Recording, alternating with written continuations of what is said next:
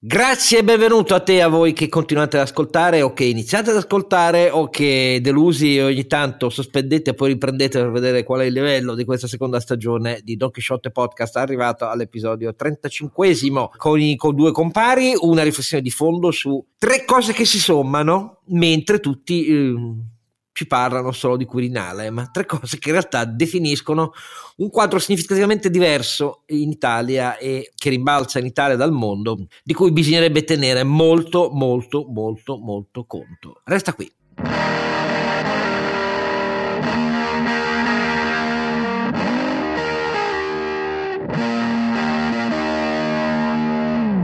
E in questo 35 episodio è sempre, non è cambiato, è ancora vivo, meno male, eh, Don Chisciotto Scargiannino e con lui i suoi due eh, pilastri della saggezza, eh, innanzitutto Sancio Renato Cifarelli che vi ricorda che il nostro sito è donchisciottepodcast.it e lì trovate tutti i link per iscrivervi sulle piattaforme principali, fare le donazioni, eccetera, eccetera. Non più gli editoriali di Oscar che ultimamente batte la fiacca su quello, ma ecco. scrive tanto per altri e quindi non scrive per noi. Che testa di cazzo. però scrive, però scrive. Poi, poi senza, scrive, pietà, scrive. senza, pietà, cioè anche, adesso, anche adesso che sono positivo. Maramaldo, Maramaldo, Sanchez. Ma scusami, Oscar, se sei positivo e per fortuna a quanto pare eh, senza grossi impatti, diciamo, eh, di, di, salute, ah, vabbè, vabbè, non lo so, insomma, eh. da quello che sappiamo noi hai più tempo perché stai a casa, non devi andare in giro e quindi hai più tempo per scrivere. No, c'è, leggere, c'è, anche, c'è, anche, il giornaliero per cui mandano, per cui il, il, il, Covid sta ritardando anche il giornaliero per alcune cosette che bisogna fare senza le quali il giornaliero diventa un po' più complicato, ma comunque arriverà in questo gennaio come detto eh, e poi naturalmente il ronzinante. Carlo Alberto Carnevale Maffè. Che e, ehm, pauciloquente oggi, quindi come sentite, perché, perché forse è il caso proprio ronzinante. Ci parli di questi fattori che concorrono a fare della, di una descrizione seria, oggettiva, non allarmistica, ma contemporaneamente realistica dell'Italia in queste ultime settimane eh, qualcosa di significativamente diverso da ciò che ha ispirato l'ottimismo eh, sui risultati che, bene nel male, il grande rimbalzo economico italiano e il governo diverso con Draghi del 2021 aveva abituato molti osservatori a usare, perché quali fattori convergono verso il disegno, disegno di una situazione abbastanza diversa, purtroppo, caro Alberto? Ma io parlo delle tre pestilenze che creano la tempesta perfetta per il nostro paese.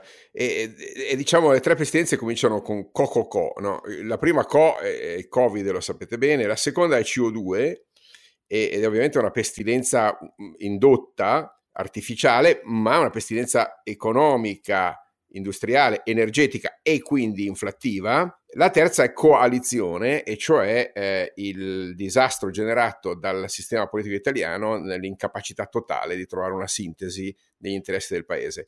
Questi tre fattori, caro Oscar, queste tre pestilenze, stanno convergendo verso la tempesta perfetta. Ora, è chiaro che ci auguriamo tutti che non avvenga, però è giusto che noi informiamo i nostri ascoltatori di quello che eh, percepiamo come un grave rischio che si potrebbe concentrare proprio in occasione dell'elezione del Quirinale di una recrudescenza del, eh, della pestilenza quella biologica, no? Perché penso che l'OMS sia stata chiara a dire circa il 50% degli europei si infetterà in 6-8 settimane. Ora, in Italia, diciamo, voto per pieno, stiamo parlando di 25 milioni di persone, quelli ancora non infettati, diciamo così. Eh, capite che eh, con un tasso di infezione, anche con bassa ospedalizzazione, ma gli effetti sociali, logistici, economici, di blocco della produzione del valore aggiunto, sono tali da far rischiare a questo paese di perdere, non solo a questo paese, ma ricordo che questo paese è quello che ha perso più spazio di PIL nel 2020, quello che ha usato più risorse pubbliche per tamponare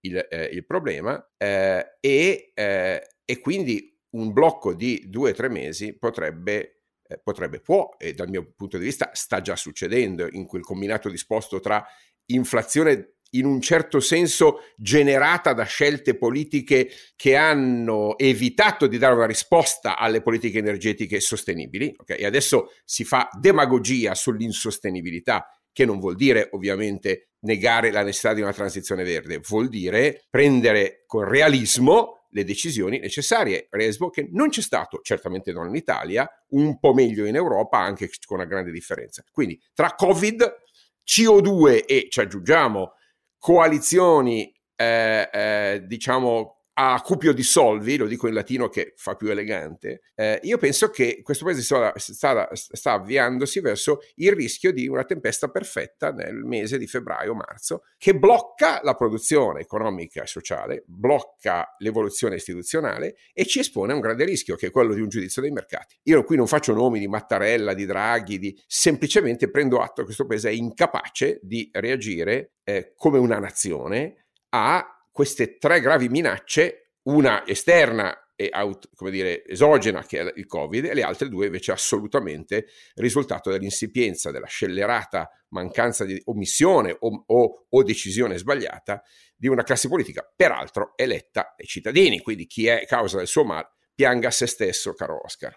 Quando parli di blocco parli di rallentamento significativo, insomma, non è che parli di un blocco. Non, no, no, no, no, Oscar, scusami, eh, certe, a livello micro stiamo parlando di blocchi, perché quando un'azienda ha una percentuale di operatori eh, cruciali che è a casa o in quarantena o in, eh, in, eh, in contagio, l'azienda si blocca. Ovviamente non si blocca il paese, però gli effetti sono cumulati e esponenziali, caro Oscar. Gli effetti micro si sommano e quando c'è l'effetto valanga, la, la, conseguenza di questa somma non è facilmente prevedibile, ma può, potrebbe costare qualche punto di PIL. Non sto parlando di una catastrofe, eh. sto parlando della tempesta perfetta, sto parlando di una convergenza temporale, spaziale, che sbanca tutte le previsioni. Ricordo che questo paese ha fatto una legge di bilancio prevedendo un'inflazione di circa il 2% quando siamo al 5, siamo al 5,8 all'Ox, siamo al 7 negli Stati Uniti. Eh, e, e, finalmente a dire che il re è nudo ci ha pensato Jay Powell in, eh, in US, col 7% era un po' difficile sostenere che l'inflazione era un refolo di vento, no? Qua siamo ancora in uno stato di denial totale, cioè di negazione e rimozione psicologica e eh, l'inflazione sta erodendo il potere d'acquisto dei cittadini, ovviamente i più poveri, ma sta anche costringendo le aziende che in questo momento non hanno la certezza di disporre del personale per mettere in atto i propri processi produttivi, ma invece i costi, i prezzi di listino delle materie prime, dell'energia, delle bollette, delle componenti, questi li vedono benissimo e non sono ancora state trasferite nel, nei prezzi a valle. Quindi, caro Oscar, quando ti dico di rischio di tempesta perfetta, parlo di un, di un blocco funzionale della nazione, non di un, un crollo completo. Parlo di un blocco che potrebbe portare a conseguenze e eh, questo genere di rischio non viene né analizzato, non c'è, un, non c'è un contingency plan, non c'è uno scenario del governo delle forze politiche per far fronte a questa cosa qua. Stiamo parlando di mettere cerotti con piccoli ristori al prezzo delle bollette e capisci che come veramente curare con il, il borotanco una situazione cancerogena dal mio punto di vista. Allora, sentiamo rispetto a, a questa Tenaglia che invece di avere due pinze ne ha tre, eh, cosa dice eh, l'esperienza che sta vivendo l'imprenditore?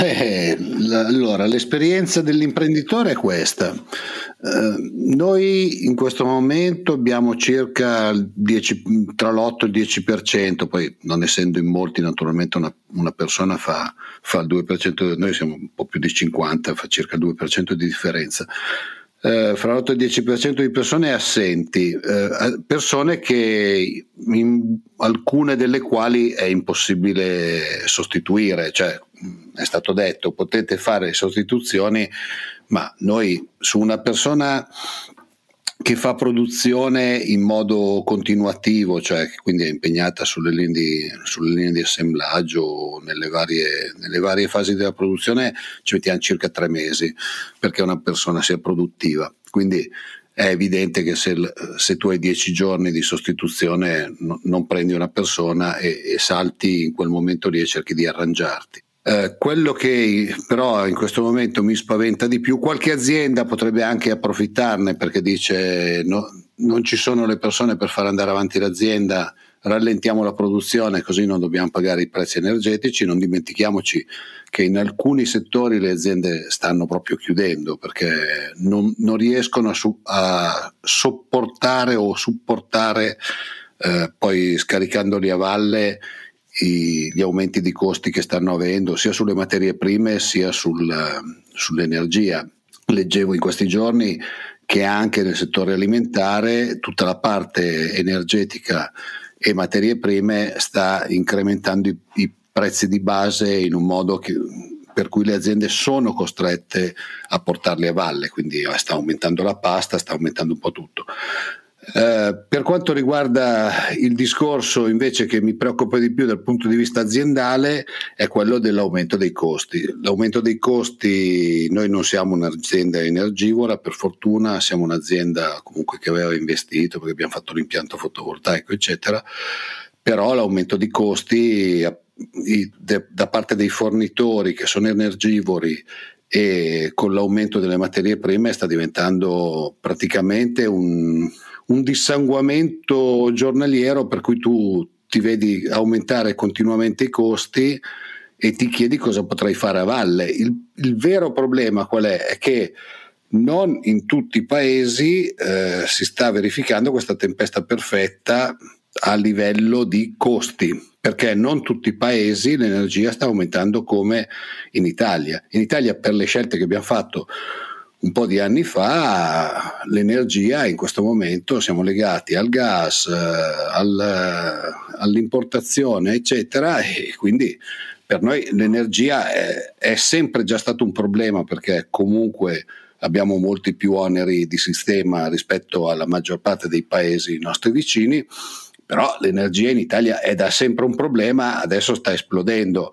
Quindi cosa succede? Se i nostri amici francesi oppure i tedeschi non hanno il problema dell'energia, noi rischiamo seriamente come sistema industriale di essere tagliati fuori dal, dai mercati internazionali, perché poi le aziende non è che alcune guadagnano bene, per carità, e possono ridurre un po' i margini, ma di fronte a certi aumenti non è che puoi andare in perdita. Io ho amici, conoscenti del, che fanno il mio mestiere, con cui parlavo dell'anno scorso, mi hanno detto sì sì, benissimo perché abbiamo prodotto, abbiamo fatto un sacco, ma in perdita, cioè l'azienda è cresciuta, che è un assurdo, è cresciuta ma è andata a perdere soldi. Questo lo puoi, lo puoi, fare un anno, ma poi le aziende non sono fatte per perdere soldi, se non sono dello Stato perlomeno, cioè se non sono una, un'azienda statale. E quindi? E quindi, e quindi è il nostro mestiere e cercheremo, cercheremo, di arrabattarci. Io ripeto, eh, siccome siamo presenti sui mercati internazionali, la cosa che mi fa più paura è andare fuori prezzo dal punto di vista proprio sul mercato. Quella è la cosa sulla quale ho più, ho più paura perché i cinesi stanno, stanno usando, sono tornati a usare il carbone come se non ci fosse un domani eh, naturalmente loro non hanno aumenti dei prezzi dell'energia e quindi ritorneranno ad avere una forte competitività grazie ai prezzi dell'energia.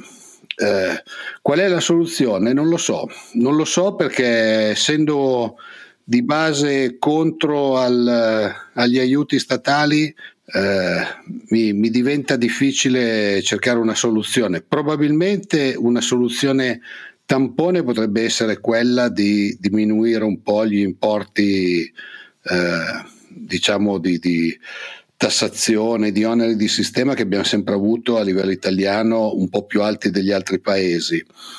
Però eh, andiamo in una delle parti che diceva Carlo Alberto della tempesta perfetta, sono meno, ingressi, meno introiti per lo Stato e a quel punto lì lo Stato da qualche parte i soldi li deve trovare. Però, Oppure eh, Renato, deve... voglio solo precisare una cosa: quando ho detto le, il co e parlavo di CO2, dentro la parola CO2 c'è anche la parola commodity, perché hai parlato di energia, ma non è solo energia.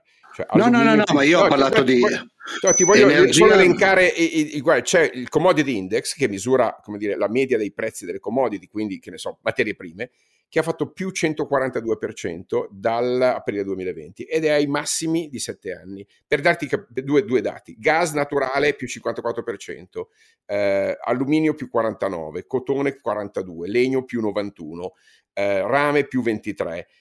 Sugar, sugar, cioè zucchero più 17, farina più 16. Questo ne fa. Go, oro meno 1%, per farti capire, no? Um, quindi gli effetti de- della catena produttiva si scaricano poi sulle commodity, perché ovviamente quando cambia il prezzo dell'energia, che è materia prima essenziale per qualsiasi processo produttivo, tu finisci sulle commodity e le commodity ovviamente sono componente che si somma al prezzo dell'energia primaria e tutto questo a catena, aggiungici i blocchi per quanto temporanei, ma vediamo cosa vuol dire temporanei se devo infettare il 50% della popolazione, della capacità produttiva umana, e quando io parlo di tempesta perfetta non faccio il l'uccello del malaugurio, faccio quello che chiede un contingency plan serio e non a tampone. E quindi chiede sia decisioni strutturali che quindi orientano gli investimenti di medio e lungo termine, sia decisioni tattiche perché è primo un vivere, ma dobbiamo essere precisi, non è solo l'energia, quel CO che sta per CO2 comprende le commodity. No, no, lì mi sono probabilmente sbagliato io. Quello che sta, secondo me, eh, porta, può portare dei problemi a livello di sistema industriale in Italia è soprattutto l'energia perché lì abbiamo un gap con gli altri paesi.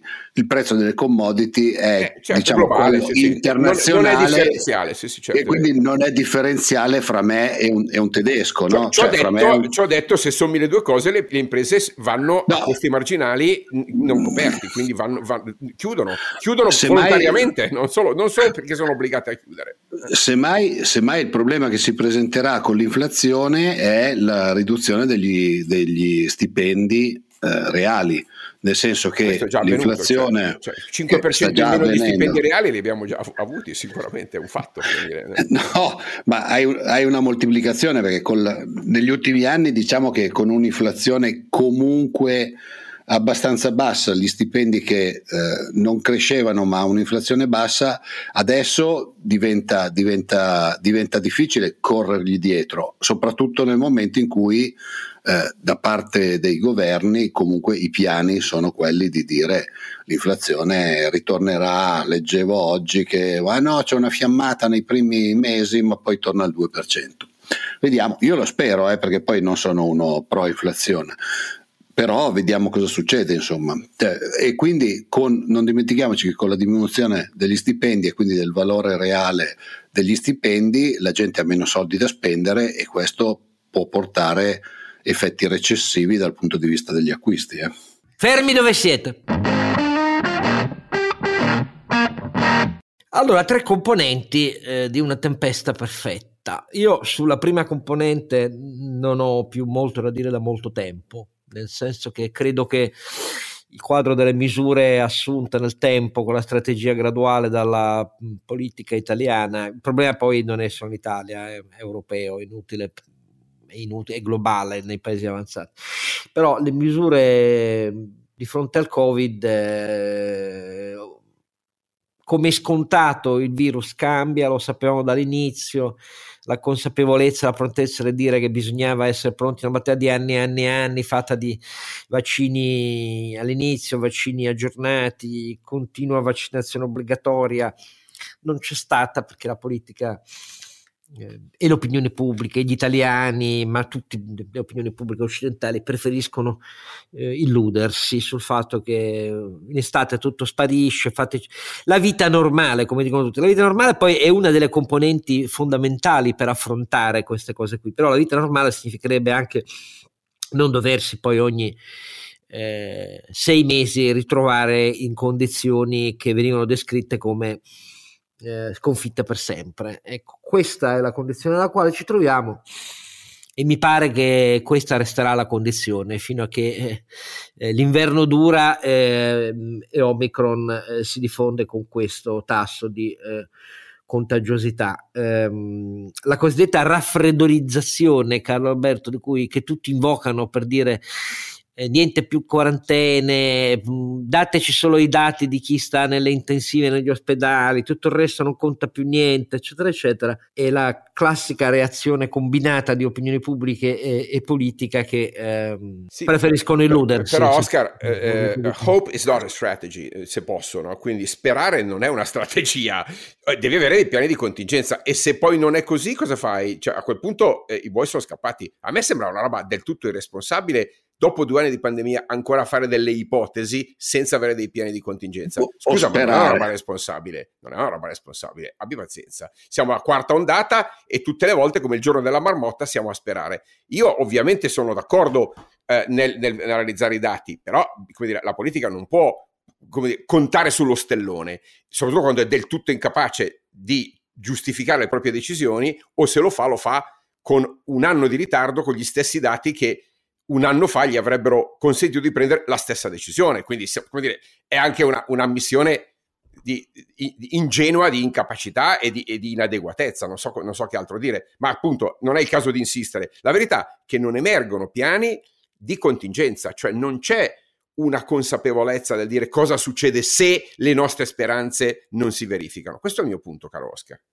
Ma quello che vedo io eh, è che siamo, cioè il punto più, più difficile della tempesta perfetta in questo momento, secondo me, è proprio quello politico italiano per cui sono tutti presi dal, dal Quirinale, tutti presi da tutte queste cose qua e mi sembra che si stia un po' lavorando a Palazzo Chigi per quanto riguarda PNRR e, e, un po' di queste cose qua, ma tutto il resto della politica mi sembra più interessato a, a vedere chi sarà il prossimo presidente della Repubblica che altro.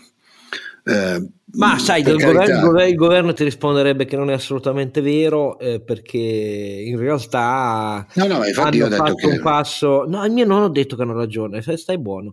Eh, sto dicendo che l'atteggiamento del governo mal comunicato prima con l'assenza in una conferenza stampa, poi con una conferenza stampa eh, tardiva dopo qualche giorno in cui Draghi ha chiesto scusa e quello di dire rendetevi conto siamo in realtà il paese che ha fatto il passo avanti più significativo dopo l'Austria ehm, e, e, in realtà le nostre norme entrano in vigore prima ancora che in Austria verso l'obbligo vaccinale, sia pure intorno sulla soglia anagrafica eh, dei 50 anni. E quindi questo è quello che eh, direbbero loro, dicendo che sbagliamo a non tenere in considerazione il fatto che sia pure in maniera graduale il governo italiano ci è arrivato prima di altri prima di altre che comunque che è un argomento logico come sai come dire irricevibile per chiunque conosca le leggi della scienza. Essere il, il, meno stupido non è un merito caro Oscar.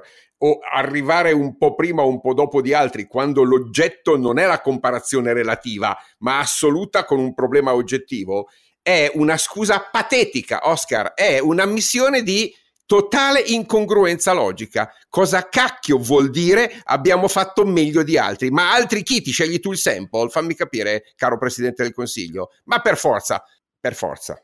Va bene, eh, detto questo, eh, poiché non commetterò mai l'errore di pensare che Draghi è come Conte, eh, è come il governo Conte con gli scappati di casa che c'erano, adesso c'è qualche scappato di casa eh, che si è convintamente, non lo so, o opportunisticamente probabilmente convinto a dire meno sciocchezze che è rimasto anche nel governo, però insomma il loro numero è diminuito, però detto questo teniamo conto che eh, la posizione del governo è quella. Eh, io sono furibondo, ma in materia di Covid per fatto personale tendo a non parlare più perché mm, non, do, non voglio dire che sono rassegnato, ma insomma. Invece eh, per la componente coalizione abbiamo già fatto la puntata, non ho molto da aggiungere, vedremo cosa succede. Eh, almeno su questo Draghi si è reso conto che ha fatto una stupidaggine con la conferenza stampa di fine anno, perché il fatto che non risponda più su Quirinale al governo è una implicita ammissione che era meglio non lo avesse fatto neanche a fine dicembre, perché ha dato un'accelerazione all'instabilità generale invece di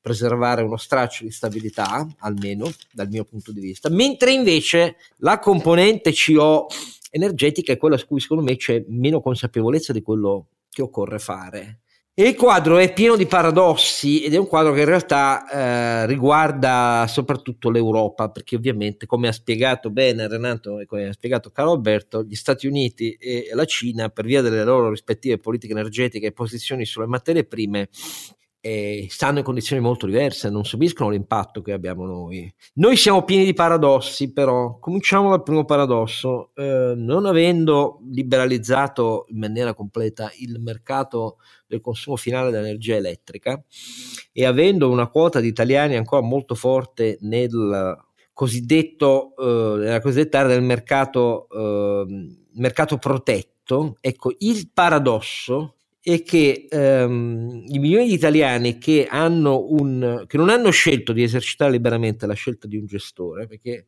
se lo avessero fatto eh, in quel settore del mercato i gestori tendevano eh, fino all'esplosione dei prezzi a offrire eh, contratti di fornitura eh, a prezzo fisso. Quindi chi ha scelto il mercato libero è meglio tutelato dall'aumento a breve eh, delle bollette mentre invece quelli che stanno nel mercato protetto e quelli sono soggetti all'aggiornamento trimestrale delle tariffe che viene stabilito dall'autorità e quello incorpora il più degli aumenti invece, che è un bel paradosso, perché gli italiani che erano rimasti nella, nell'area di mercato protetto erano convinti di essere appunto tutelati dal famigerato, dentuto, orrendo mercato e dalla sua volatilità. Ecco, il primo paradosso, l'effetto è l'esatto opposto.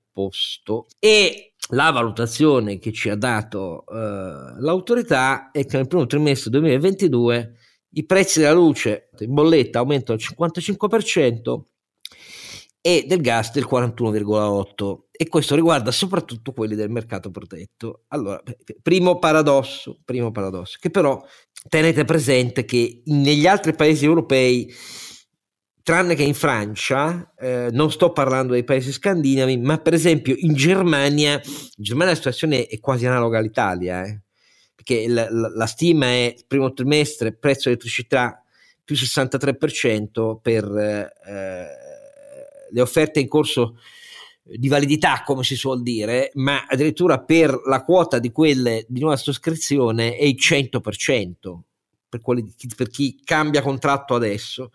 Quindi sono percentuali tra la doppia e la tripla cifra. Forse quel che non è chiaro è che mentre i governi alla COP26 dicevano mai più sussidi alle, alla produzione di energia lorda da fonti fossili, quello che i governi sono obbligati a fare, eh, senza eccezioni, in realtà appena tornati a casa hanno stanziato pacchi di miliardi alti così di sussidi esattamente a quello invece, cioè di mitigazione dei prezzi che significa sussidi esattamente a quei settori. Perché? Perché per come funziona il sistema di generazione dell'elettricità, quando si è in presenza di punte di picco eh, della domanda perché fa freddo, perché l'economia riprenda, eccetera, eccetera, si fanno entrare in funzione esattamente le centrali che hanno un costo marginale più alto. Quali sono queste centrali? Sono quelle eh, a eh, gas di vecchio tipo, sono quelle a ciclo combinato che gas e soprattutto anche quelle con olio industriale, cioè sono quelle che emettono più CO2. Quello che sta avvenendo è che noi siamo costretti a fare questo nella realtà dei fatti, l'esatto opposto di quello che si è detto e si continua a dire ogni giorno nella rovente polemica degli ambientalisti, eccetera, eccetera, eccetera. E questa è la prima componente. Ne abbiamo anche già parlato, c'è una componente strutturale che è quella del fatto che il rincaro delle fonti fossili è uno strumento in realtà dell'accelerazione della transizione del Fifth of 55 della Commissione europea. Altro paradosso, perché come si vede si ricerca questo strumento, ma quando si realizza in queste proporzioni i governi devono mettere mano al portafoglio per dire no, bisogna sussidiarlo, e che se permettete è, una, è un terzo paradosso gigantesco da questo punto di vista. Ecco, questa, questi tre paradossi terribili sono per qualunque governo europeo che non abbia nucleare o che abbia un Nord Stream 2 che però non è ancora partito, difficilmente affrontabili, Carlo Alberto, perché tutte le misure che bisognerebbe assumere per sciogliere questi tre paradossi sono o impossibili, cioè dire che gli obiettivi europei sono come ha ammesso Franco Bernabé, il neopresidente di eh, Acciaieria Italia, l'ex Ilva irrealizzabili a breve, dice io non credo che verranno realizzati nel breve quegli obiettivi perché hanno dei costi tali e degli impatti tali che non sono realistici in così pochi anni, e dall'altra o sono, ripeto, irrealizzabili politicamente, perché nessuno può dire che ovviamente gli obiettivi eh, sono irrealizzabili, bisognerebbe dirlo, ma non si può dire. Oppure eh, sono complicati da realizzare, perché per esempio bisognerebbe intervenire a mani giunte su come funzionano i mercati dell'elettricità e bisognerebbe avviare una campagna di massa per dire chi è rimasto nel mercato tutelato in Italia va protetto più di chi ha un contratto invece liberamente sottoscritto e ci sarebbe la rivolta se fai una cosa simile, se differenzi. Se poi adottassi una strategia per dire eh, do gli incentivi e mitigo il prezzo soprattutto a chi cambia drasticamente i consumi nel tempo, concentrandoli laddove c'è meno squilibrio eh, tra domanda e offerta, cioè laddove non si verifica la necessità di utilizzare eh, un'offerta marginale eh, che ha costi eh, unitari molto più elevati. Ecco, quelli sono processi lunghi che non si fanno in pochi giorni e in realtà quello che finisce fuori dal ring è, è la scelta della politica di determinare i tipi di tecnologie e il numero di anni per fare le transizioni. E quando si fa così, ovviamente, e il mercato va in un'altra direzione, il politico si trova a dover dire che o il suo disegno ingegneristico dall'alto del Fit for 55 non ha senso, e il politico questo tenderà a non dirlo, oppure andiamo di fronte a una situazione nella quale chi è più debole per fabbisogno energetico, cioè per fabbisogno significa per autonomia sulle fonti di produzione rispetto alla produzione lorda di energia di cui ha bisogno, come l'Italia, pagherà più degli altri. Vedi quello che teme Renato. Uno, due. A pagare il, il, nel senso retail saranno le famiglie che si credevano più tutelate, più delle altre, che hanno scelto con maggiore oculatezza. Tre, eh, è impossibile nel breve nel breve significa diversi trimestri, fino a che non arriva l'estate, uscire dalla situazione per cui in realtà dico di non voler sussidiare i fossili, ma è esattamente quello che sto facendo e dovrò farlo sempre di più. Ecco, questi tre paradossi sono la peggior sberla all'ideologia, secondo me, eh, dirigistica, che è la vera scelta con cui eh, l'Europa sta affrontando questo discorso della transizione energetica. Mi rendo conto che è facile criticare, difficile dare soluzioni, ma quando eh, i governi pretendono di mettere nero su bianco quali, con quali tecnologie e in quanto tempo ridotto si affrontano sfide di queste proporzioni quando non si è autonomi con le fonti energetiche come sono gli Stati Uniti, per dirne un'altra, o non si è monopolisti eh, di molte commodities necessarie che servono a mitigare il prezzo eh, delle pure fonti da cui si produce energia, come nel caso della Cina, si finisce gambe all'aria. E questo devo dire la verità, mentre considero le prime due cose pressoché insanabili in Italia, cioè il fattore politico il fattore di come abbiamo affrontato la pandemia, questo terzo mi preoccupa di più, perché questo ha degli effetti che si sommano all'assenteismo più elevato, a doppia cifra oramai nell'industria della manifattura italiana e ancora più elevato nei servizi, eh, che è l'effetto del quarantenato, per così dire, eh, che ci ha ricordato eh, Renato, però quello più o meno è, è, è comune agli altri paesi europei, ma eh, i fattori più temibili di rallentamento dell'economia sono esattamente quelli della CO intesa come CO2 e quelli li vedo molto amari, nel senso che Carlo Alberto è molto difficile raddrizzarla la situazione energetica eh, nel breve, non so come la vedi tu. No, no, non la raddrizzi, è per quello che devi dire alle imprese e alle famiglie che questa situazione è strutturale, quindi illusioni di interventi sulla bolletta, tamponamenti, non esistono, devi prendere atto del, del, dell'elemento strutturale. Scambiare un dato strutturale con un problema contingente è gravissimo quando fai politica o management, è gravissimo, Oscar. Quindi me- continuare a mentire, oltre che sull'inflazione, che potrebbe, e si riassorbirà, sono componenti temporanei dell'inflazione, ma quella dell'energia non lo può essere per, per natura strutturale industriale del, proge- del, problema. Quella monetaria dell'inflazione non ne parliamo nemmeno, quella si assorbirà in vent'anni, ammesso che smettano di fare politica monetaria così, come dire, surreale. Eh, ma la verità è che i governi occidentali, e quello italiano in particolare, stanno mentendo ai cittadini, dicendo che il, il prezzo dell'energia sono un problema della bolletta. No, sono un problema delle decisioni assurde, incoerenti, che sono state prese eh, nel corso degli anni, di una politica energetica che ha chiuso i giacimenti del gas, che ha impedito una scelta intelligente e pragmatica sul nucleare, che ha pensato di risolvere con una eh, conversione verso fonti alternative che però consumano territorio e il territorio in Italia è un bene da tutelare come il CO2 eh, e quindi non, non, possiamo pensare di vivere di rinnovabili che consumano suolo o nell'eolico in maniera, come dire, estetica o fisicamente in, eh, eh, in, in spazi con eh, il fotovoltaico, quando in 5-6 anni siamo praticamente fermi e dovremmo decuplicare le capacità di generazione dell'eolico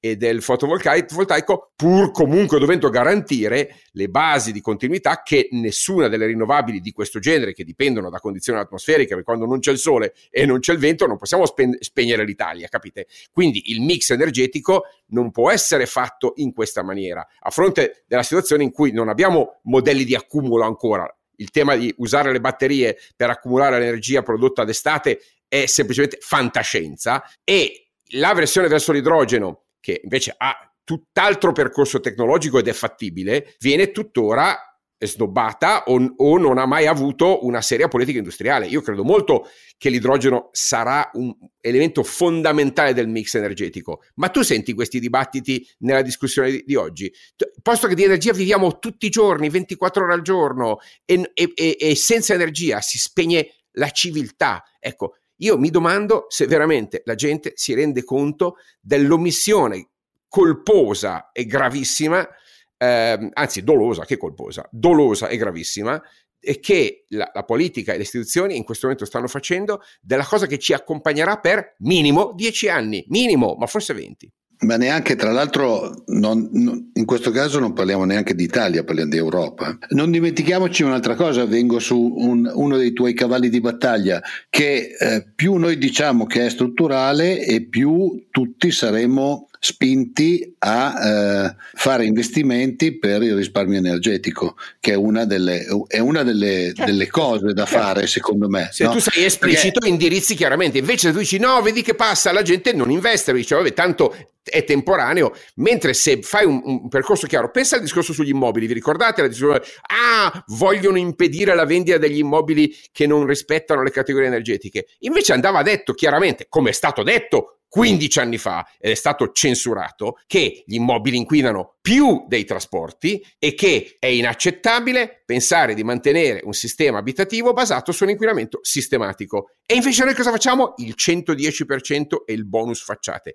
Ma capisci che ci stiamo facendo del male da solo? Ah, ricordo che il 110% è una misura inflattiva perché ovviamente quando lo Stato ti restituisce più di quello che tu spendi, indovina se stai scegliendo il prezzo più conveniente o il prezzo più alto. C- non ci vuole, capisci, una master a Princeton per capire questa matematica. Eppure siamo qua a difendere un provvedimento che ci costa 30 miliardi e rotti, che è benzina sull'inflazione, guarda caso delle componenti strutturali, quindi commodity ed energia. Io non lo so se ci rendiamo conto, non lo so, anzi non ci rendiamo conto. Tempesta perfetta, caro Renato, caro Oscar, tempesta perfetta. Vabbè, io non, non, non, mi piace usare il tono che moriremo tutti perché ne sono consapevole. Detto questo, eh, quello che dico invece è ehm, che quello che tu descrivi eh, è una condizione nella quale non c'è solo la politica, cioè il bonus 110%, al di là di Spaziani testa e, e che ha la testa del fronte eh, costruzioni immobili, eh, più dell'ANCE direi, ci è riuscito a dire, eh, oh beh è bravo, Spaziale Testa ah, bravissimo. Uno dei motori sì, ha ragione a difendere un settore immobiliare che era stato trascurato, come dire, no, nessuno qua se la prende questo settore immobiliare, il problema è farlo con politiche corrette Stiamo e funzionali, perché eh, non lo sapesse eh. del capo di Confedilizia, ma detto certo. questo, lui, lui, fa il suo mestiere, eh, certo. ci, a, a dire signori adesso invece di fare spostamenti di bilancio mostruosi, che sarà la deriva che prende il 2022 nella finanza finanza pubblica. Eh, 15 chiaro. giorni dopo aver approvato la legge di bilancio, ah, siamo qua a parlare di decine di miliardi di scostamenti. A, ma dire, prima, a eh. dire prima di fare questo, forse rimettete mano alla modulazione degli incentivi che avete fatto, iniziando proprio dal 110%. Sono dei cani spersi come, come Roberto Perotti e Tito Boeri, esattamente come siamo noi, cioè dei, dei cagnacci neri liberi, ma non rappresentiamo niente rispetto alla politica e alla società italiana, perché la politica e la società italiana sono cementate, è caso cementate è perfetto, sì, sì. nell'idea di dire non ci toccate Batile e cazzuola, questo è il futuro toccate, dell'Italia. non ci toccate la cosa che insieme alla manifattura ha retto la ripresa e reggerà la ripresa italiana e quindi per favore giù le mani. E il per favore giù le mani è la, è la fisiologica risposta di una società debole senza classe dirigente. Questa, questa, tendenza si è accentuata negli anni del populismo, questa tendenza, l'uno vale uno, eh, era il mantra dei 5 Stelle, è diventato il mantra eh, della Lega di Salvini. Eh, è, è diventata una caratteristica di fondo del, di questo Parlamento che è quello della storia della Repubblica col più alto numero di parlamentari, la maggioranza dei componenti, che non risponde più a indicazioni generali, a leader di partito, ma del cui esito nessuno è in grado di dire che cosa può uscire fuori, per essere chiari. E quindi di qui anche il fatto che è impossibile, è Caro Alberto, rassegniamoci, è impossibile farlo il dibattito che noi sogniamo sull'energia, perché contraddice con troppi riflessi condizionati. L'hai visto Enrico Letta? Enrico Letta è una persona che eh, ha studiato, è colta, la conosciamo, è un allievo di eh, Andreatta, eh, cioè non viene dalla, dalla, storia della democrazia cristiana eh, popolare populista, sfascia conti e sfascia bilancio, eppure il suo riflesso condizionato è stato di dire oh quale gas e quale nucleare? Cioè la difesa ultronea delle posizioni del Fit of 55. E, e, e, ripeto, Enrico Letta, cioè Enrico Letta, secondo te lo conosci, eh, caro Alberto? È uno che non sa che quello che stiamo dicendo e una corretta analisi dei fattori ma che certo portano... che lo sa, ma eh, oh. cioè, ti ricordo Oscar che oh. io e te abbiamo partecipato a tanti dibattiti con Enrico oh. 10-15 anni fa sulle politiche oh. energetiche, quando c'era ancora il tempo per prenderle, insomma. Eh, no? lo, lo, sa, lo sa benissimo. Eppure, eppure nel gioco eh, politico della rappresentanza sfranta italiana eh, decide di tenere quella posizione. Allora, se Enrico Letta e lo dico con rispetto e amicizia per Enrico, parlano così. Chi vuoi che siano i nostri interlocutori? Certo, una minoranza di persone che sanno davvero di energia, però all'opinione pubblica arriva una sola cosa, la grande stangata e quindi Stato per favore eh, metti mano ai miliardi. Aiutami, aiutami, eh, aiutami. Eh, come, cioè, tutto ciò che determina la faccenda eh, è al di fuori un, della... Ecco, non è allora, un problema mio, è un problema del, della... Io devo essere aiutato. Allora, io, quello che voglio semplicemente dire è che, che non mi sento affatto migliore, io mi sento sempre più cretino e inutile. Dico che i problemi nella società moderna, che sono complessi per definizione, polifattoriali, che hanno bisogno di analisi a matrice, poi certo ci vuole sempre la sintesi politica, ma ci vuole una sintesi politica basata su una grande capacità di analisi matriciale, per così dire. Ecco, questo che è l'ABC per capire e risolvere i problemi di una crescita meno squilibrata della modernità, questi in un sistema come l'Italia e in altri paesi europei anche, non solo l'Italia, è diventato sempre più impossibile credere che possa realizzarsi. Quindi che cosa succede? Succede che poi il mondo va nelle mani di chi ha uh, o grandi politiche geostrategiche uh, sui fattori decisivi della produzione e anche di quelli della transizione energetica, perché la Cina è monopolista anche delle terre rare, per dirne un'altra, oppure di chi ha fatto il tanto deprecato e famigerato cracking, e cioè ha aumentato la propria produzione eh, di gas e volendo anche di petrolio con la scissione idraulica delle scisti come hanno fatto gli Stati Uniti. L'Europa, come sempre, finisce in mezzo e, e si prenderà i risultati del suo incanutimento progressivo demografico e dell'aver smarrito questa capacità di mettere in ordine a matrice eh, tutti questi fattori. Lo dico senza nessuna io non dico che questa sarà la decadenza della civiltà europea, dico semplicemente che continueremo a prendere colpi nella grande sfida mondiale perché non siamo capaci di anche perché questo tema per dirne una bisognerebbe affrontarlo tanto per dirla per l'ennesima volta inutilmente Carlo Alberto contraddiscimi se io sbaglio affrontarlo con un'ottica europea vera, non no, no, se, non, non è una, Noi abbiamo il bolletta energetica, lo ricordo giusto per chi ci ascolta, no? che varia storicamente tra i 40 e i 60 miliardi di, eh, di euro. No? L'anno scorso è stata molto più bassa, ma per ovvie, diciamo l'anno scorso, il 2020 è stata molto più bassa, per ovvie ragioni. Eh, ma capisci che se l'energia raddoppia o triplica, io non posso passare da 40 a 120 miliardi e pensare che lo Stato ci metta la differenza, Oscar, perché gli ordini di grandezza la gente non ce li ha in mente. Cioè, eh, non ce li ha in mente. E quando io parlo di una bolletta energetica, storicamente, diciamo, nel 2011 20, 67 miliardi, 2013 57 miliardi, 2018, 2019 40, 42 miliardi, per farti capire a, tempi, a, a, a regime normale. Io, un raddoppio di quella roba lì, io non posso fare 40-60 miliardi di scostamento di bilancio solo per l'energia. E per, per quanto tempo poi? Per 10 anni?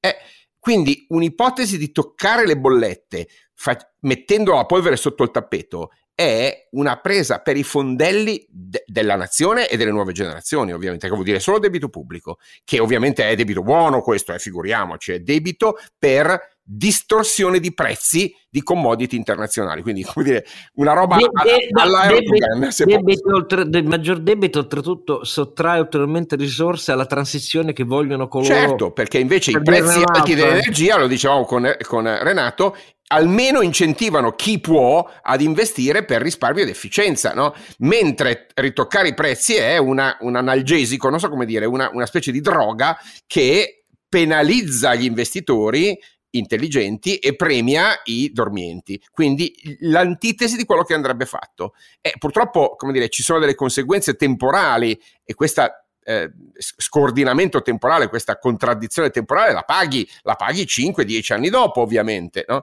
E però la paghi e adesso la paghi per 10 anni, Oscar. Quando ti parlo di tempesta perfetta, vedi, non è solo contingente, perché il Covid forse passa e mi auguro di sì e mi auguro che diventi veramente una influenza, ma queste altre cose che abbiamo detto sono qui per restare.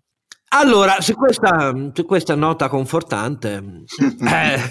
cioè, adesso che ogni allora... tanto la puntata ottimista la facciamo, adesso però non chiedeteci troppo, cioè, siamo pur sempre Don Chisciotte, no, non è che siamo, capisci, eh, forse non è che siamo l'Orlando Furioso, siamo Don no, Chisciotte. Eh. Però, lasciami, però lasciatemi dire una cosa, allora, su tutta la parte energia, a me quello che ogni tanto dà un po' fastidio è che tutto sommato eh, a livello europeo, eh, perché dobbiamo parlare a quel livello, a, quel livello, a livello europeo noi eh, come tecnologia, cioè capacità di sviluppo delle tecnologie, siamo molto bravi. Noi dove siamo scarsissimi, soprattutto poi in Italia, è sull'applicazione per il famoso discorso del not in my backyard, cioè non nel mio giardino, quindi le cose si fanno sempre a casa degli altri, quindi vogliamo il fotovoltaico ma non vogliamo l'impianto fotovoltaico di cosa, vogliamo eh, il, il, vento ma non vogliamo che vederle da casa nostra e tutte queste cose qua. Noi a livello di tecnologia ci siamo il problema è che non siamo capaci poi di portarle a terra Renato, Renato, e, di, e, di, fare gli investimenti. Renato, senti, senti un po'. Senti, quello che manca è una classe dirigente che al momento giusto abbia detto per un paese ad alta dipendenza energetica, figlia delle sue politiche pluridecennali, come l'Italia, servono, servono tecnologie di mitigazione ma preservazione per lunghissimo tempo delle fonti meno eh, emissive di CO2 ma fossili. Servono in grande scala impianti di cattura e stoccaggio del CO2. Serve utilizzo massivo dei eh, siti non utilizzati per lo stoccaggio sotterraneo e subacqueo. Eh, servono queste cose qua in Italia una classe dirigente che si sia battuto per queste cose qua come transizione necessaria per ottenere più rinnovabili, ehm, perché i tempi della decuplicazione della copertura dell'energia lorda eh, con rinnovabili sono molto più lunghi dei pochi anni previsti dall'attuale eh, cronoprogramma, non c'è stata perché politicamente ti esponi al rischio dei bla bla bla degli iperambientalisti, che sono felici se nella transizione si consuma e si cresce meno, perché una componente di loro è convinta che questo sia uno dei passi per il risparmio e l'efficienza energetica, caro Carlo Alberto, non facciamo finta di non sapere, una componente, non... ma è mancata non solo nella politica, Renato, come sempre, è mancata anche tra i cosiddetti ceti produttivi. Perché dire queste cose espone a delle accuse. Mentre alla fine anche i ceti produttivi dicono, vabbè, alla fine tanto mettono in mano soldi ai sussidi, un po' per tutti, ce n'è per tutti. Questa roba qui ha ucciso la rappresentanza dei ceti produttivi italiani. Continuare a ragionare così.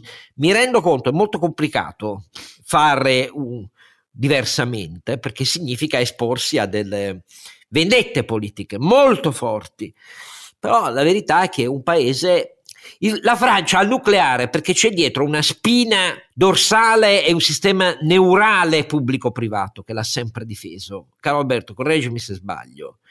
E qui no, Qui abbiamo avuto il referendum e non se ne è mai più parlato, come se tutto fosse rimasto alla questione Montalto di Castro. E allora è molto complicato in un paese così, perché mancano una delle componenti essenziali per fare scelte che sono sempre più complesse man mano che c'è una rivoluzione dopo l'altra nella storia delle rivoluzioni industriali e tecnologiche. Niente, Oscar, che anche stavolta non siamo riusciti a fare una puntata serena. Eh, la prossima volta ci cerchiamo di fare l'ottimista. No, ma giusto, la, la prossima volta, amici miei, canteremo le donne, i cavalieri, l'arme, gli amori e le cortesi audaci imprese. Quello non è Cervantes. No, però, infatti quello è Ludovico Ariosto, adesso via, no? E Cervantes è quello che cantiamo adesso e purtroppo è un canto triste, no? E invece potete sempre leggere l'Orlando innamorato, prego. Allora, appuntamento al 35esimo.